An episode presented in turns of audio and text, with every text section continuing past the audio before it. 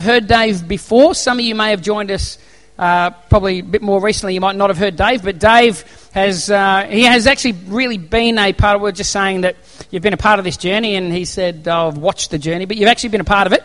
Uh, the words of encouragement and stuff along the way, uh, the phone calls and the chats. Uh, and beyond that as well, um, you guys have blessed us financially as well, and even in the building stage, I know that that uh, YWAM Brisbane uh, helped us out financially and contributed um, finances to help us practically. Uh, I've got a team of people.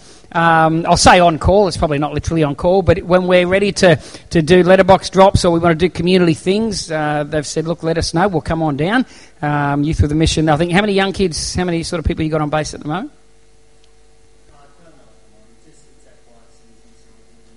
Okay, quiet season now, so it's probably only about 50. Yep. Yep, yep. So, uh, so anyway, these guys have been great, and I think I've shared this with you guys too before, but um, uh, and I've probably shared it with you, Dave. But I'm going to say it again. I, I, wouldn't be here. I wouldn't be preaching. I wouldn't be doing what I'm doing if it wasn't for a conversation that I had with Dave many, many years ago when a pastor at Redcliffe ripped into me because I didn't preach like Brian Houston and gave me a bad rap and then chased my leader at the time in YWAM Brisbane, chased Dave up saying, You need to deal with this guy. What are you doing? What are you doing? And in the end, he sent Dave a cassette tape. Remember cassette tapes? Little reels, and they used to move tape along. So he sent Dave a cassette tape of the message and said, You've got to deal with this guy. And I remember Dave coming to my house. It was night time in Pasco Street, Mitchelton. And I remember opening the door. Dave came in. He said, This guy sent me a tape. I've listened to it. And I made a, a, a secret vow that I was never going to preach again or stand up in front of people and talk anymore. I'd just do my job. And uh, it was the conversation that Dave had with me that night. And all you said, and I still can't forget it, you looked at me and you said, if YWAM had more preachers like that, we'd be, in, a, in a much better place. So those words are the reason why I'm still doing what I'm doing. So, Dave, uh, that encouragement. Uh, has gone a long way to planting a seed in us that's planted, uh, helped us to be doing what we're doing here. So, uh, again, I'm a big believer you, you, you pays forward. This it's fruit to your account that you're looking at here as well, Dave, because we wouldn't be here. Uh, I know I wouldn't be doing what I'm doing without that bit of encouragement. So, before I get Dave up, I'm just going to read a, a, passage out of um, Genesis chapter eight. Can you just pass my glasses there, Dale? It's not funny, Alan. Not at all. It's not funny. The other people that laughed either. Okay, Genesis chapter 8, and we're going to read verse 1 through to verse 17. And the Lord spoke to Moses, Go to Pharaoh and say to him, Thus says the Lord, let my people go. Oh, I'm reading in Exodus 8, aren't I? That's all right. Exodus 8 is a really good passage. Maybe God wants you to preach out of that. Do you want to preach out of that one? Maybe the Lord's saying something to you. This is a, this is a moment for you, Dave, to step up. Genesis chapter 8, verse 1 to 17. Then God remembered Noah. He'd already remembered Moses, and then he went back and God remembered Noah and every living thing and all the animals that were with him in the ark. And God made a wind to pass over the earth, and the waters subsided. The fountains of the deep and the windows of heaven were also stopped, and the rain from heaven was restrained. And the waters receded continually from the earth. At the end of the 150 days, the waters decreased. Then the ark rested in the seventh month, the 17th day of the month, on the mountain of Ararat. And the waters decreased continually until the 10th month. In the tenth month, on the first day of the month, the tops of the mountains were seen. So it came to pass at the end of forty days that Noah opened the windows of the ark which he had made. Then he sent out a raven, which kept going to and fro until the waters had dried up from the earth. He also sent out from himself a dove to see if the waters had receded from the face of the ground. But the dove found no resting place for the sole of her foot, and the waters, and so she returned into the ark to him. For the waters were on the face of the whole earth, so he put out his hand and took her and drew the dove back into the ark. And he waited yet another seven days. And again he sent the dove out from the ark. Then the dove came to him in the evening, and behold, a freshly plucked olive leaf was in her mouth. And no one knew that the waters had receded from the earth.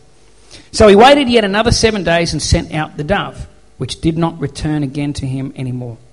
And it came to pass in the six hundred and first year, in the first month, the first day of the month, that the waters were dried up from the earth. And Noah removed the covering of the ark and looked, and indeed the surface of the ground was dry. And in the second month, on the, seven, on the 27th day of the month, the earth was dried. And then God spoke to Noah, saying, Go out of the ark, you and your wife, and your sons and your sons' wives with you. Bring out with you every living thing of all flesh, that is with you, birds and cattle, and every creeping thing that creeps on the earth, so that they may abound on the earth and be fruitful and multiply on the earth. Great. It's really lovely to be here again with you guys. Um, I've often said when I come back that if I lived in, the, in New South Wales, I would definitely come to a Rise Church. That worship was awesome this morning, really was to the whole team. And Alan, I could listen to you for hours. Like your mind and your mouth have this competition going. Sometimes one's faster than the other, but it's just fascinating to listen to you. Uh, I'm a slower thinker, slower talking kind of guy, and I just stand in awe. Uh, but it's just a blessing to be here. So you guys are amazing, and I just think it's beautiful what you've done. Incredible creation, and um, what a story! What an incredible story from uh, the stinky, uh, what the stinky men in the gymnasium and the Dankarab and whatever you dealt with to, to here today. Um, it's just so awesome to celebrate and to think about that journey. That is really, really exciting. Um, I love Genesis, and um, when Alan called me um, and asked me to come and speak, straight away I felt prompted to not necessarily teach you today, but kind of just share a bit of a prophetic word that I feel like is probably for you. So, um, when, um, yeah, I was thinking about Genesis 8, and, and the thing that really leapt in my mind as Alan was on the telephone was uh, God remembered Noah. And um, so I, I the parallel I'm trying to draw is that Noah went on a faith journey. Uh, and he was in an ark and took everybody with him in this journey and landed in a new place. And I think it's the same with the Rise Church. And I'd really love to think that you all agree that this building is really the ark. It's not the goal, it's the ark of the journey. And um, at the end of, or actually coming out from it, is multiplication. Uh, and when you think about uh, that ark, I don't want to get too weird about this, but it was absolutely loaded with multiplication potential. That was a a, a, a floating warehouse of multiplication potential. And of course, want to get, you know, I'll say it, but once they get to the beach, you can imagine what happened. Uh, there was going to be a lot of multiplication happen pretty quickly. Uh, and if you watch the, the Noah movie by Hollywood, they anticipated this and built in, and they actually put everybody to sleep on the boat uh, which is probably a good idea. Uh, and so theoretically, when they arrive, boom, multiplication took place. And really, that's the goal. And um, we need to, uh, as Christians, be continually uh, focused on the goal here, which is to, to reach every creature. And I think we're approaching 7 billion people on the planet now. Uh, you just walk out the door and you see pain and brokenness around us. Uh, we have wonderful people in here, but the objective is you as cows and camels and giraffes and all of that, you, you have the seed of multiplication within you from the Lord. He's taken you into this boat for a season to get to that place to be able to multiply this incredible thing that you have. And so, uh, this is the, I guess, the word that I, I sense for you that I want to just unpack a little bit. Uh, and so, I'm just. Can we get that screen there working? Yep. Okay. So, so what I've done is I've called uh, the message today "Get Ready." Set, grow. And of course, on a journey, it's not like a sprint. Uh, you know, when you're lining up for your 100 metre sprint in primary school, you're all ready and the anticipation and the gun and, you know, ready, set, go. And of course, everybody's gone and I'm usually a few metres behind. But um, in a sense, when you start a journey, it's a little bit like that. There's phases. There's get ready, and then there's get set, and then there's grow. And um, so I want to break this down, uh, those three phases, and talk to you prophetically, wondering whether maybe this applies to where you're at uh, in your journey. And so, uh, this scripture that um, we have up here, uh, I've just taken the first scripture and the last scripture because the first and the last is, is the beginning and the end of the journey, and then there's a whole lot of stuff that happened in between in that boat. So God remembered Noah and all the wild animals and the livestock that was with him in the ark, and he sent a wind over the earth, and the waters receded.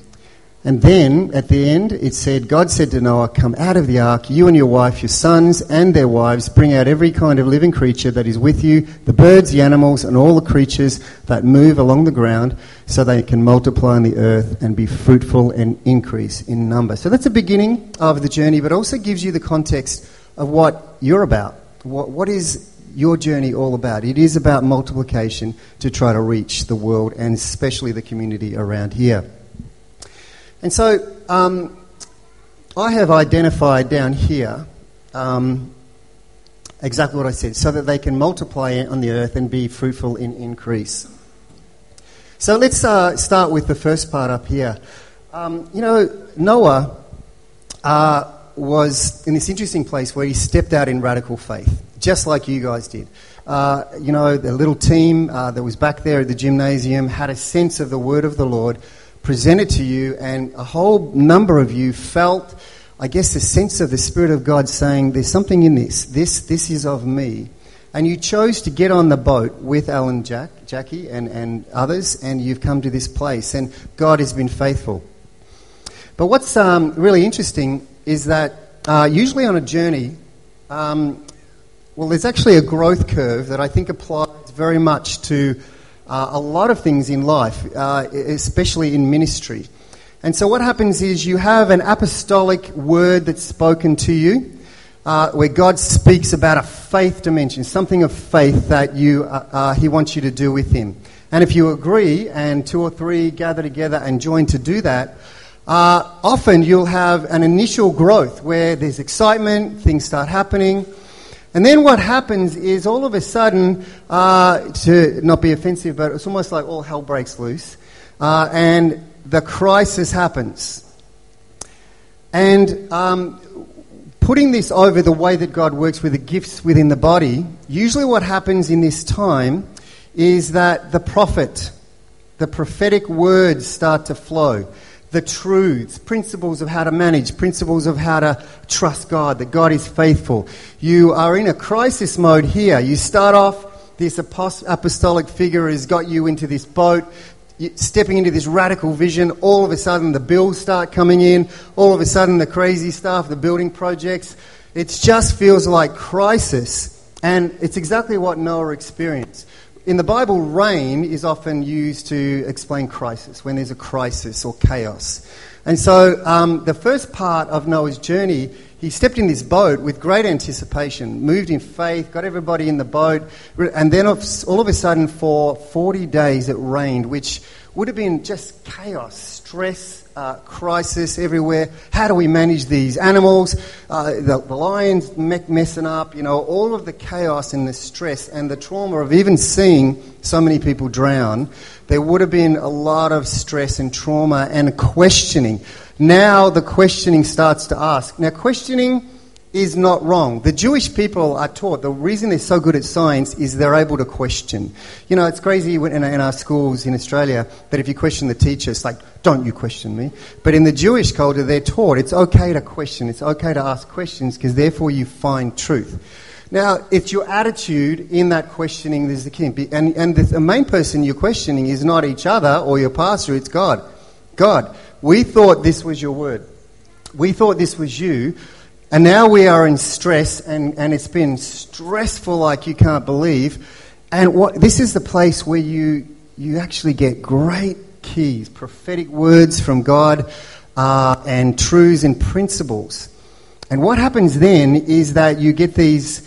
Uh, then what happens is, as you apply those principles in that place of crisis, you start to stabilize, and then you start to slowly grow. And then what happens is the prophet teaches uh, prophet teachers start to teach uh, these principles to others. So now you've got a whole group of people agreeing, all embracing the truths and the words and the wisdom of God together, and you start to see yourself accelerating. And then the pastors come along and uh, care for people, and the teacher, and and uh, and and so forth.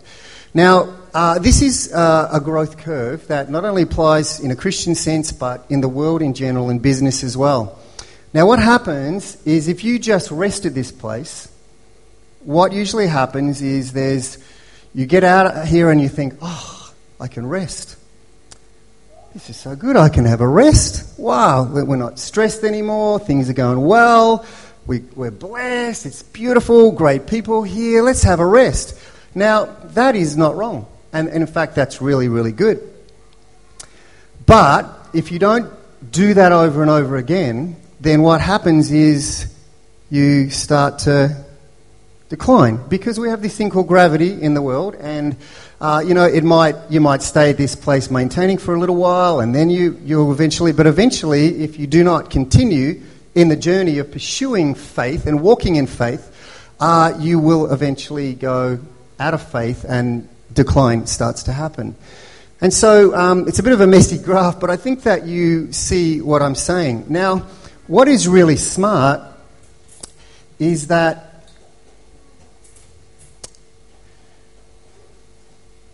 what, you, what a good leader and what a good team get, does is once they've learned this principle, then they realize the best way, rather than allow to gravity to take its place, you actually start to activate a crisis, a control crisis, uh, and in a way that you have some control over. So you, you cast some more vision and you actually create a little dip on purpose, but now you know the principles. You know you can trust God. You've learned so much from this place before. So it's not so chaotic and crazy and stressful and calamitous because you've learned together.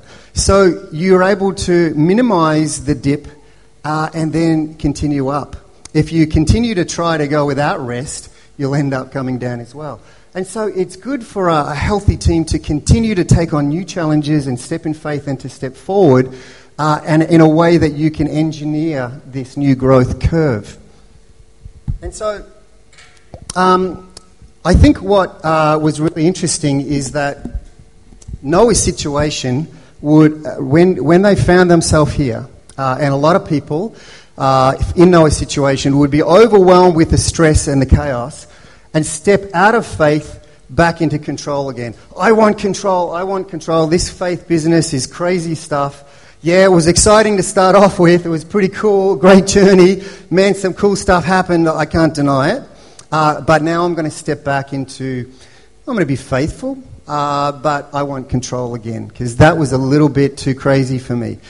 Others have gone up to this point and, whew, okay, ah, now we're good, but I'm not going to do that again. But as I said, the problem is if you don't, um, you usually end up in decline anyway. So it's part of the thing. We have to continue to be courageous and walk in faith with the Lord to be able to see His blessing. And I'd say that Noah was probably this place. Now, what happens after a, a time of trauma is that you get really tired, especially if you're on a boat. And Noah was probably on the boat, and I asked myself, wow, it's really interesting that Noah, uh, God remembered Noah. Did he forget about him? Like, oh my gosh, you put us in a boat in the middle of the ocean and you forgot about us? Like, oh, good on you, God. But I wonder about that. I wonder whether there was uh, certainly a natural, appropriate time of rest that had to happen, that God let them just chill and rest for a little while. Um, but sometimes that rest time, like I said, can be drawn out far longer than it needed to be. And I suspect that what happened was that Noah and his crew, yeah, they had a bit of a rest after the trauma, and then they started thinking, this grumbling and getting tired and trying to take control of situations again and stepping out of faith, and God goes to sleep. The Spirit and the power of God goes to sleep. When you are not operating in faith, He goes to sleep again, or He just forgets about, it, or He actually just doesn't want to impose on you because I think faith is something that you petition and ask God for. Uh, and so the question I have is that was God just waiting and He in- initiated the timing to blow the wind uh, to start to dry up the water? Or was Noah pursuing Him? And I wonder whether Noah and his team probably were struggling and probably floated around a little bit longer, a little bit like Moses, a little bit longer than they really needed to be and they started to go back in faith to God and say, God, what's next? And that's probably what God got God's attention. And as we, as we know from Scripture, uh, know that without faith it's impossible to please God because anyone who comes to Him must believe that He exists and that He rewards those who earnestly seek Him. So when we seek Him, He rewards. He responds when we seek Him. And that explains why churches can stay stagnant for decades and decades and God won't intervene because the people need to pursue Him for faith to be stirred. And so um, I, I think about this a lot. Um, I was a really little kid. Uh, I took a long time to grow. Uh, and I had a big friend called Michael, Michael Mimo. He's a big Greek boy, and uh, I didn't know what made him grow so big. His father had a fish and chip shop, and I used to think that fish and chips was the secret, but he was like twice as big as I was, and I was a tiny little skinny kid. And I took me a while to realize that it was my mother's fault. See, when, when you have babies, when women have babies, women tell each other secrets. And the secrets are that the more sleep a baby has, the more it wants to sleep. And so what happens is the first thing you ask a new mum, is it sleeping? Is it sleeping? It's like you birth this baby and then the first thing you want to do is to get it to sleep. And so it's like get it to bed at six o'clock and wake it up at nine in the morning. Yes, so you, you, you know, you get this kid to sleep. And I, I used to ask myself, why, why didn't I grow? Doing everything, lifting weights and just not growing. And I, I realized that part of the, the issue is that by the time I was 15, I think I probably was awake for about a year. At five o'clock, it was have a bath. Get in the bath at five o'clock. Anybody remember, mum? Five o'clock, you have a bath. But it started at four. It started at four o'clock. Remember, you're having a bath at five o'clock, and so every 15 minutes, you get ready for your bath, get ready for your bath, and so you have a hot bath. She puts you in this warm bath and then gets you in these warm pajamas and then starts, Would you like some warm milk? Would you like some warm milk? And maybe Horlicks. Remember Horlicks? You would like some Horlicks? Some sinister mothers go to the chemist and get some other stuff and say, Drink this. What is it, mum? Shut up, just drink it and have another one. And so the whole goal is to get your kid to sleep. And I was like, I think I was 15 and I'd only been awake for about a year. No wonder I didn't grow. I'd never seen the sunlight, and my mother wanted me to sleep the whole time. And wives do it to their husbands as well. They moderate multiplication by, oh, I'm, I'm tired, or you should go to bed early, darling, you've been working hard. And so we tend to moderate uh, multiplication because if you sleep too long, and I think that was probably the other possibility, is uh, you know, as I said the first time, sometimes out of your trauma of the experience of faith, you can say, I don't want to go there again. Or you can just get to a place of thinking, oh, this is nice. I just want to have a bit of a rest. I just want to chill and relax a little bit. You know, um, my journey in YWAM Brisbane has been really interesting. Um, I uh, took my centre on a, a, journey about a year ago, uh, two years ago, probably about the same time as you guys started to really um, go through your journey. And uh, I recognised that we were a bunch of really faithful, responsible people. And um, when I look at our journey from, I think I took over in about no, um, 97, uh, had a, this incredibly faithful eldership, a little bit like what you guys have got. And I look at what we've accomplished now, and I feel greatly discouraged. That is because it's taken so long to get where we are now. And I, I, don't know whether it's turning 50, but I just feel so burdened with another wave of desire for multiplication. And I realize that we almost had a pride about how faithful we were. We we're really faithful. Yeah, we do our job, we're really responsible. And I recognized that we needed to shift, and we needed to shift into the dimension of faith. And I recognized that there were periods in the past that we did that. And so a great example of that was that um, we had this poverty kind of building. It was broken down and all, all in a mess, and we are going so slow. We we're so cautious about our expenditure, and you know, trying to pay everything ourselves. It was really, really tough. And um, a businessman came to me, a property developer, and he said, Listen, I have a, a, a 15 acre bit of land with an old shack on it. It was about the time of the property boom, right the tail end of the property boom about 10 years ago. And he said to me, If you buy that and you do it up, you can sell it and it's easy to make 70, 60, $70,000. Now, that's not what we do. We're not developers as a ministry. It was very radical for a bunch of conservative people. I felt like God said we should do it. I felt similar to Alan and Jackie. I felt like there was something stirring. It's like the wind in the scripture. It's like the wind started to blow on the waters. And God was saying, you got to step out of faithfulness. Faithfulness is good, but it's too slow. You have to walk into the faith dimension. And so we, um, we basically uh, all together entered into this project. We sent 40 people up to this property. We worked on this property, got it together. We put it on the market, and it would not sell. It just sat there and sat there. And I was driving an hour every couple of weeks to mow this ground and you know, keep it in a place. And for almost a year, it did not sell. And so I, um, eventually, once we'd lost all of our profit margin, it eventually sold. We put the price right down. And we probably made no money at all. The interesting thing is, about two weeks after that, we had a DTS, and this very quiet, um, insecure little Malaysian guy called Lester came and did his DTS. And Lester hardly said anything. He just didn't talk to anybody. He's very quiet and shy. One day his father showed up, and um, his father talked a lot, but I really didn't understand very much of what he said.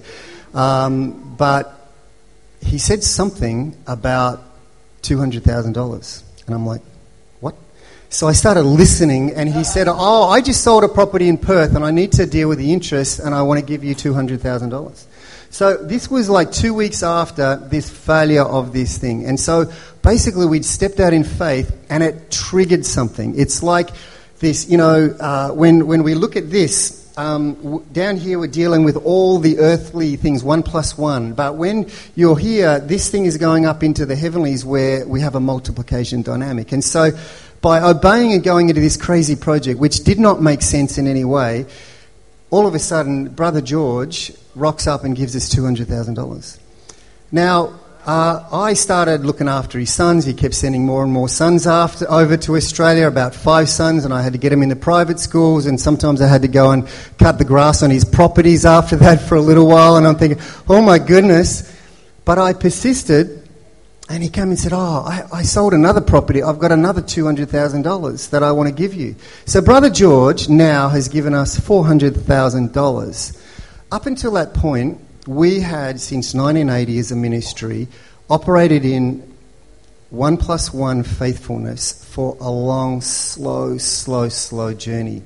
We ventured into the dimension of faith, did something really weird and radical, and boom, this thing keeps coming. Now, Brother George continues to talk to me, um, and he just said, If you do another building project, I'll give you an interest free loan. Oh my goodness, you know how valuable that is. And so, it's just incredible. I, I have so many stories, but sadly, what I realize is that we will dabble and, and step into the dimension of faith and experience this incredible uh, momentum that happens when you're in faith. You're still walking, you're still operating, but there's momentum. It's so much easier to go down a hill than it is to go up a hill. The only difference is you need strong legs. You still carry weight, don't you, when you're going downhill? So you need strong legs, but it's nowhere near as exhausting when you are operating in faithfulness alone. And so, what, um, what I realized, and Noah probably was at the same, and the danger is that we often will go back to faithful, or we might just go to sleep for a little while. Oh, yeah, we just want to stay in this place for a little while. It's just kind of nice and comfortable. We just want to go to sleep for a little while. And so I just want to exhort you guys that faith is such an incredibly exciting dimension.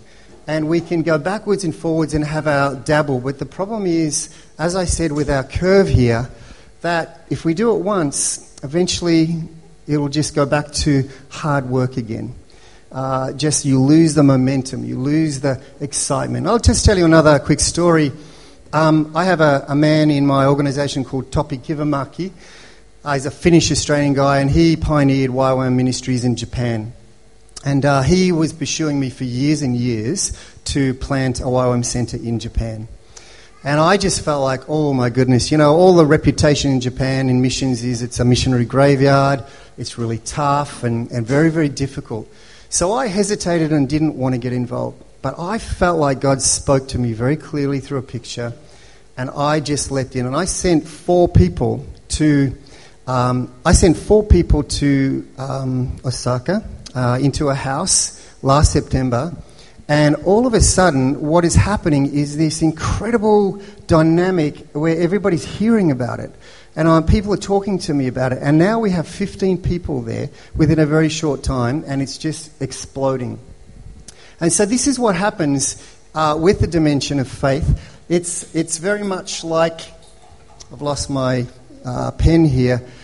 It's very much like um, when you are at the, the base of a, a, mountain which has all of this resource up here, and when you reach this tipping point that I'm talking about here, and you all enter in and agree uh, at that tipping point, what happens is all of this starts to fall down.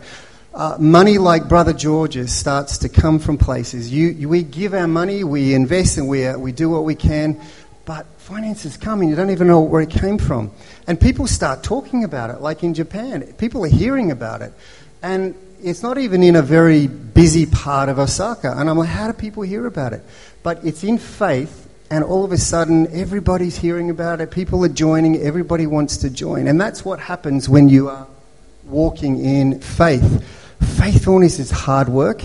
We're required to be faithful, and we never stop being faithful, but we need to walk in faith because things get easier. It is like you're still walking, you're still carrying weight, but you are on the downhill rather than continually up on the uphill, and things happen so much faster. Um,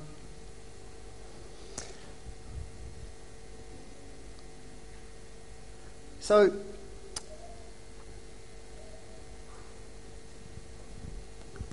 God remembered Noah and all the wild animals and the livestock that were with him in the ark, and he sent a wind over the earth, and the waters receded. You know, I, I think that for us all to continue on in a ministry, we all need to sense that wind of God. Uh, and so, um, yeah, it's, it's so important for us all to sense the Holy Spirit's presence um, and to uh, enter into that. Now, um, the next thing that happens is once we feel like God is speaking to us about going forward in faith, um, we get set. And so I, I, think what we see in that scripture is that Noah uh, started to send out the birds. He was anticipating. He was probably looking after the cows and saying, "How you doing?" Getting them ready to get off and, and to multiply. And so uh, one of the things that I think is a really good principle is that uh, especially when you are uh, moving in vision, is to operate as if that thing that you want to move into is already there. And so, one of the things that we did was we needed a vehicle. Uh, and a church raised money eventually and bought a vehicle for us. But before they did that, uh, we actually created a car park on our centre and we all got around it and once a week we would wash this imaginary vehicle and we would walk around the car park so that no one ever saw, you know, so no one ever walked across the car park. We, we sort of played pretend that this vehicle was already there. And I was thinking about this in terms of getting set, getting set for the next phase of what you, God wants you to enter into. And one of the things that's really, really important is to approach things as if they are already here that are not. And that's what faith says that you approach things as if they aren't here, as if they already are. And so, um, a great example of this is if you were wanting to, if you're wanting to punch someone uh, and really knock them out, say James Moroney, for example, if you wanted to punch someone uh, like that, you don't punch here, you actually punch, imagine that they're a little bit back because what happens is all the momentum stops at this point. But if you want greater momentum, imagine that they're a little bit back here and then you have more momentum. And so the reason that I tell you that, it's the same with breaking bricks. You imagine that you're hitting something about, uh, you know, 20 centimeters behind the actual concrete and you get maximum impact. And so one of the things about operating in faith is that we start to give not as if we're sustaining the now, but we start to give as if we were sustaining something bigger in the future. We, we start to serve not in a way of just sustaining what we have now, but let's start give, serving, uh, anticipating what it is that we want to move into. And so, uh, if you if you just serve basically basically on how big you are now, then everybody just does what needs to be done to get through. But the key is to actually give uh, according to what you want to see happen. And when you do that, you're starting to approach God and say, God, we are ready. Uh, I'm not sure if I shared this story before, but part of the issue of growth is that when I was a little kid, what was happening was I have a hypothalamus. We all have a hypothalamus, and we all have a pituitary gland. I think I shared this last time I was with you. And what happens is nothing you do can make you grow. But when your hypothalamus thinks it's time, it communicates to your pituitary gland, and your pituitary gland sends chemicals and hormones to every cell in your body, and then you just start to grow. And you would think, well, this is powerless. We can't make anything happen. We just have to wait for Mr. Hypothalamus to make his decision. But no, what's happening is Mr. Hypothalamus is actually constantly getting feedback from the body to see whether it's ready. Is the body ready to grow? It's waiting for data, it's waiting for input. And when it gets the right data, then it says grow.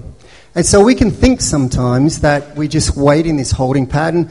Maybe we get tired uh, and just stay in this place uh, and just pat ourselves in the back and think that's really good. Uh, let's not stress ourselves out. Or maybe we just think, I'm not going to do that again. This is good enough. Let's just stay where we are. Or you might say, Well, I can't make God move. That was an incredible sovereign activity where God spoke to us and it was incredible. How can I make that again? Well, I think that Noah was probably on the boat and he was approaching God, saying, Remember us, remember us. You've got us on this journey and it's really good and we've got all these great animals here. It's fantastic, but remember us. And I just want to say that we can, like the, like the body can send uh, communication to the hypothalamus, we can actually position ourselves and pursue God and say, God, we want faith to happen. We don't have to wait for that faith thing to, to happen without any control. We can actually activate it by being ready and being set. And so I just want to um, leave those thoughts with you today um, to encourage you that you've been on an incredible journey, and it certainly has been a faith journey, and it's been so exciting to watch it happen. Um, but I just want to just say that I go out to many country towns, I travel a lot there, and so many people enter into faith, a little bit like my centre, see something really cool happening, and then just get tired, and then just think, I don't want to do that again, and then go back into faithfulness. And of course, faithfulness, according to gravity, eventually slides back into apathy and regression. And so the exciting place is that when we are on the downward slope, that's the dimension of faith. We're still in control, we're still carrying weight, yes, we are, but it's so much easier when we're in that flow. And faith is like a current, it's a little bit like a whirlpool. When you all get in and you just pull that together, when you agree together, it creates a current. And you know that when you're on your journey, things were just happening. People would call you, this would happen, this would come together. It's so exciting when that is happening. And what happens as a leader, I know that when that's happening, I actually want to run around and, and I want to do more. I've got energy. When you are in a place of responsibility, it's like you're tired often, but when you're moving in faith, it's amazing the energy you can have and the resources come from places. Sometimes we think, why do I want to grow? Why do I want to do that again? It's just going to be more tiring. But it's actually not. It's actually easier because you are riding in the current of God. And so I just want to finish with what I said before in terms of set. I don't think that you guys, I'm not uh, stepping into the place of articulating a new vision or anything like that here this morning, but certainly in that position of set. That is when you start thinking, okay, as a part of my set position, I'm actually projecting towards the finishing line. I'm actually projecting ahead. I'm not giving to sustain what is here now. I'm not serving to sustain what is here now.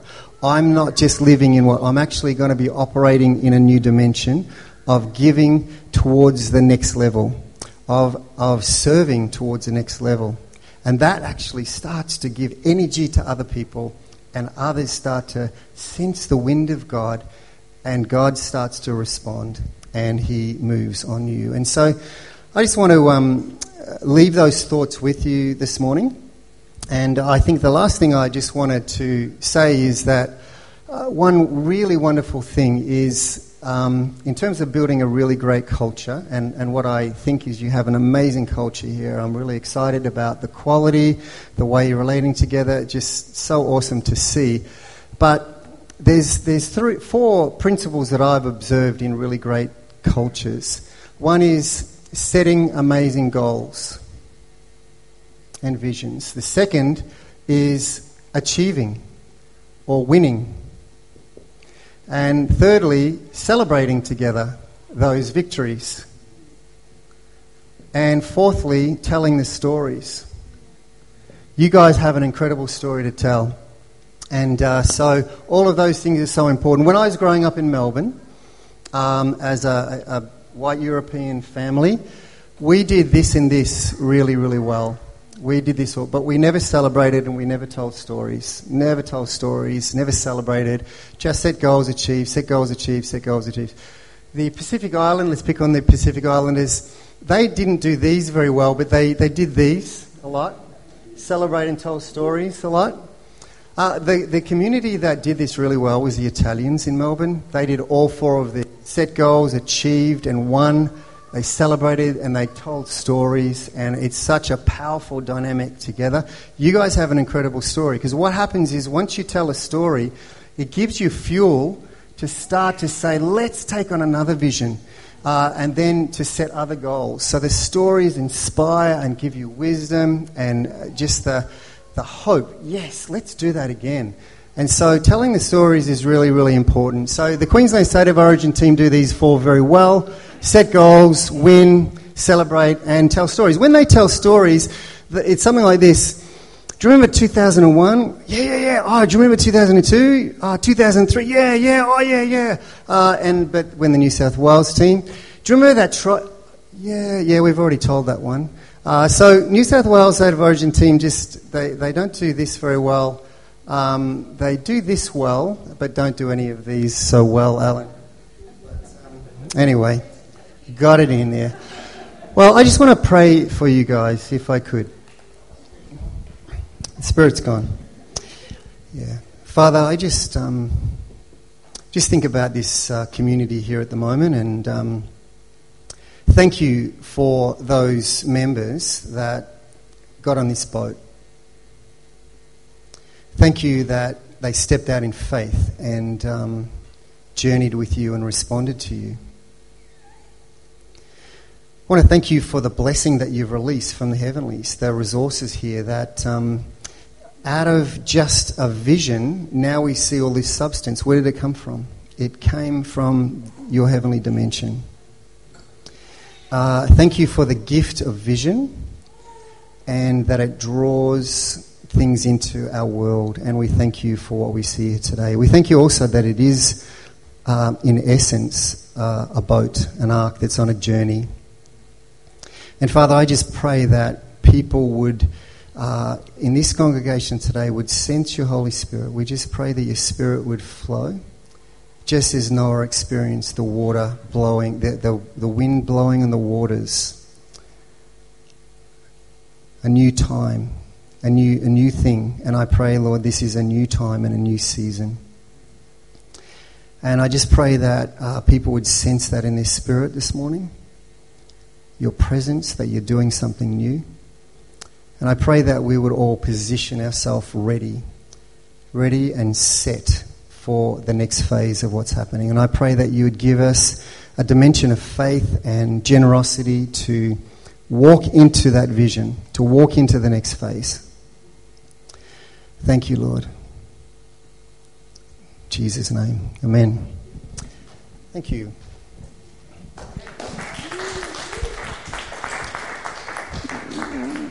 Anyone else, just the last couple of minutes, just if I can critique, anyone feel that thing lift the last two minutes of his talk? We started talking about gibbering about Queensland, no? It's just me? Okay, nice. Thank you so much, Dave. Um, awesome to have you here. I was funny this morning when we were praying. In uh, we get together before church, and anyone can join us. It's open to anyone. We pray about ten o'clock in the hall next door. We just pray for the morning. And the verse that was running around in my head this morning was where Paul, the apostle, actually wrote to um, I think it was the Thessalonians, and he commends them. He says, uh, "When I came to you, he says, you you received what I said as the word of God, not as the word of man." And uh, I just had a real sense today that what you were going to bring to us, that we would open ourselves in to receive it as a word from God. So, I, for one, I'm, I, I receive what Dave shared this morning as a, a, real word from God, an encouragement to us um, that, uh, you know, uh, Noah, Noah's building a boat and, and um, it wasn't raining. So he's doing exactly what you said. He's already doing something in, in, in light as if something had already happened, as if there's already this thing called rain falling down or already flooded. He's already building, and so I'm a, a, a big believer in that. But the whole uh, presentation and that resting, I don't know if I, I probably haven't said this to you, but I've used the term with the church before that we're in a holding pattern, and you use that term as well, and that's what it's kind of felt like is a little bit of a holding pattern. And holding patterns are good, but, but you can't live in a holding pattern. You will run out of petrol, and the plane will crash and kill everybody on board. So, so we don't want to die. So anyway, so thank you so much, Dave. That was a real blessing to us. Dave's going to hang around for a little bit, uh, finish off your tea and coffee and stuff afterwards. Anyone's got any questions or would like to uh, chat at all with Dave? He's going to be here, so please come and grab Dave, have a bit of a chat. Um, encourage you just to, to think about uh, what Dave has said. Please don't walk out the door and just go notch it up as another one of your what would be sermon number 38 of the year or something and move on with the rest of your week think about what Dave is saying because I do. I, I, really just I just want to encourage you all in that. I, I, I, feel like God wants us to embrace that. Each of us individually, that is a word from God for where we are at as a community, uh, and also for many of us, I'm sure for where we're at personally as well. See ourselves in that and hear what the Spirit has to say to you. So bless you guys. Have a fantastic week. Yeah, we'll see you in um, see you Thursday night, hopefully at the worship night. If not, we might see you in small groups, or we'll see you on Sunday. Bless you.